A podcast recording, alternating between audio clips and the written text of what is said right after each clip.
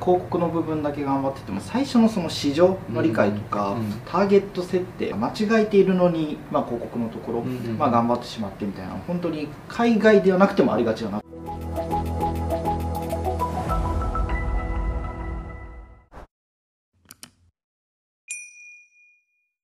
こんにちは世界へ母艦の徳田です。本日はマーケティング思考力を鍛えるトレーニングマーケティングトレースについて開発者の黒沢さんとともにお話したいと思います。よろしくお願いいたします。よ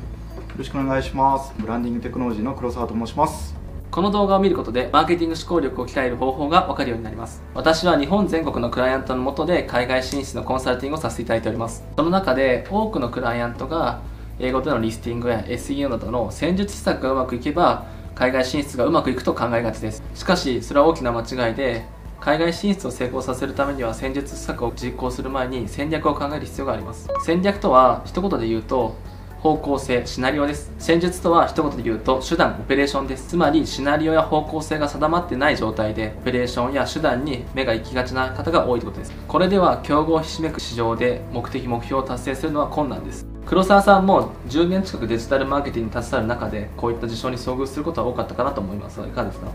そうですね。あの私自身もリスティング広告の運用っていうところから、まあ、キャリアを始めたので、まあ、どうしてもまあ指標は CPA をどう最適化するか。でやってる実務だとどうしてもアカウントの管理画面を見て、まあ、その中で分かる情報から、まあ、何を最適化するのかと、まあ、すごい狭い視野で考えてしまうというところが多かったので、まあ、そこは自分自身も非常に課題だなというのはずっと感じてきました。なるほど私も SEO でクライアントのサイトが上位表示されれば売り上げ上がるものだと勘違いしていた時期もありました。そうですね。あの今お話しさせていただいた部分はマーケティングの 4P マーケティングミックスと言われる代表的なフレームワークがあると思うんですけど、その中でもプロモーションに偏った話をしていてさらにその中でも特定のリスティング広告とか SEO っていうチャンネルを最適化するっていうお話ができていないと。でそう考えるとマーケティング戦略を考えるという枠では全く考えられていないということになるかなと思ってます、そもそもマーケティング戦略とはどういったものだとお考えですか？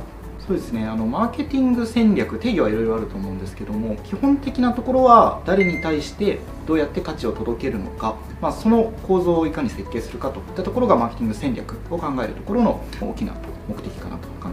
それではマーケティング思考力はどのように養えばよいのでしょうか？はい、それが私が開発しているマーケティングトレースという手法になるんですけども、まあ、そもそもマーケティングトレースとは何かというと、まあ、成功している企業やブランドの裏側にあるそのマーケティング戦略をまあトレースする、まあ、なぞるという形で自分の中にその戦略の引き出しを増やしていくトレーニングをマーケティングトレースという定義をしています。いきなりマーケティング思考を持って誰に対してどうやって価値を届ければいいのか、まあ、それを考えてくださいと言われても何がいい価値の届き方なのかってわからないと思うんですね。でそういう時に一番成功している企業がどういう価値の届き方をしているから成功しているのか。でそこをトレースするなぞるということをやり自分の中に、まあ、その成功している理由を、まあ、言語化構造化して取り込んでで仕事の中で使えるようにする。でそうすることで、まあ、マーケティング思考を持った仕事っていうところが、まあ、誰でもできるようになるという、まあ、トレーニングとしてマーケティングトレースを使いでマーケティング思考力っていうところをより再現性ある形にしているというのが考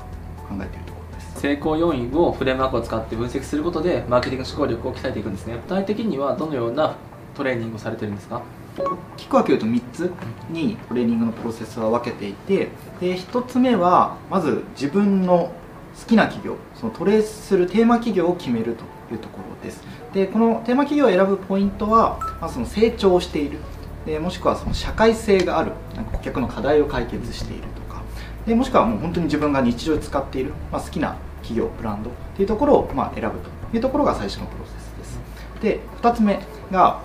その企業がなぜ成功しているのか。だったりなぜなんか人々に愛されているのかというところをフレームワークを活用して分析をしていくと。いったところが2つ目のプロセスです。で最後ここが一番重要なんですけども自分が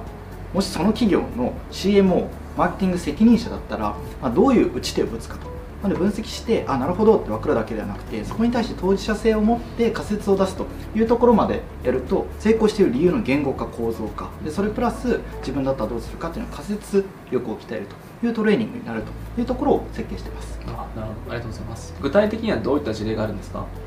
はい、えーと、自分自身がトレースしたものだとベイク、お菓子のスタートアップって言われる。で駅前とかでよく見ると思うんですけども、まあ、そこが一番おすすめですでベイクってすごいなんかおしゃれだから成功したとか多分表面的なところを見るとそれだけなんですけども裏側のところを見ていくとやっぱり店舗の出店戦略っていうところはすごい優れているのと価格設定っていうところはすごい優れていると。で店舗のところは工房一体型で焼きたてっ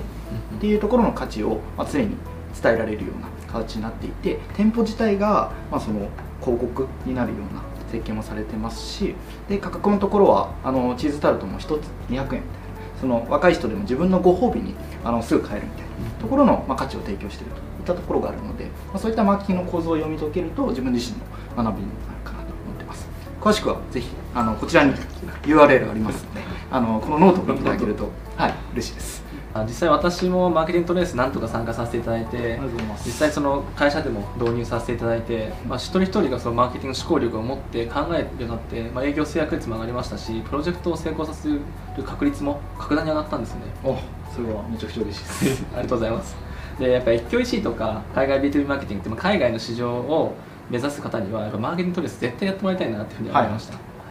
ありがとうございます。なんかその部分だと結局マーケティングのまあ、最初にお伝えした広告の部分だけ頑張ってても最初のその市場の理解とか、うん。ターゲット設定のところがなんか間違えているのに、まあ、広告のところ、うん、まあ、頑張ってしまってみたいな。本当に海外ではなくてもありがちだなと、うん、なので海外だと余計そうだなと。そうですね、はい、新しいその市場に参入するのに、まあ、そこは分かっていなくて他の国で成功したのはそのまま横展開するみたいな、まあ、なかなかもううまくいかない。そこをすごい現場で体験されている中で、まあ、それがマーケティングトレースっていうのをやる中で市場理解でその根底にある戦略を作っていくっていうところを、まあ、生かしていただいても非常に嬉しいなと思います。ね、まあ、やはりマーケティングトレースやらせていただく中でやっぱ市場の理解っていうところでリサーチであったりとか戦略立案っていうところの重要性って本当に日々感じているんですけど、うん、まあ、こうお客様だとなかなか戦略立案とかリサーチっていうところに予算を投下するよりも、うん、広告だったりとか SEO とかコンテンツの方に予算を投下するっていう方にやっぱ重きが行きがちなんですよね。はい、はい、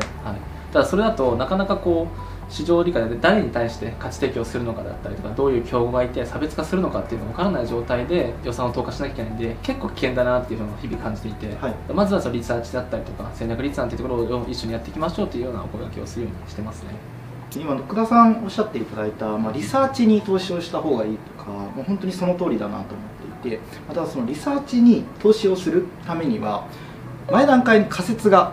必要だと思うんですね、うんうん、でどこにその自分たちのポジションを取っていくのかとかじゃあそのポジショニングって、まあ、顧客からの早期になると思うのでそもそも顧客は誰なのかでその顧客が求めているものなのか、まあ、そこを深掘りしていくっていうところが必要だと思うので、まあ、そこを例えば基本のフレームワークの STP とかを使いながら仮説を出すとか、まあ、そこがしっかり抑えられていると、まあ、リサーチの必要性っていうところもなんかよりあの組織にまあ根付いてくるまあ、自分たちの場合クライアントに分かってもらいやすくなるのかなというのは感じてます。そうですね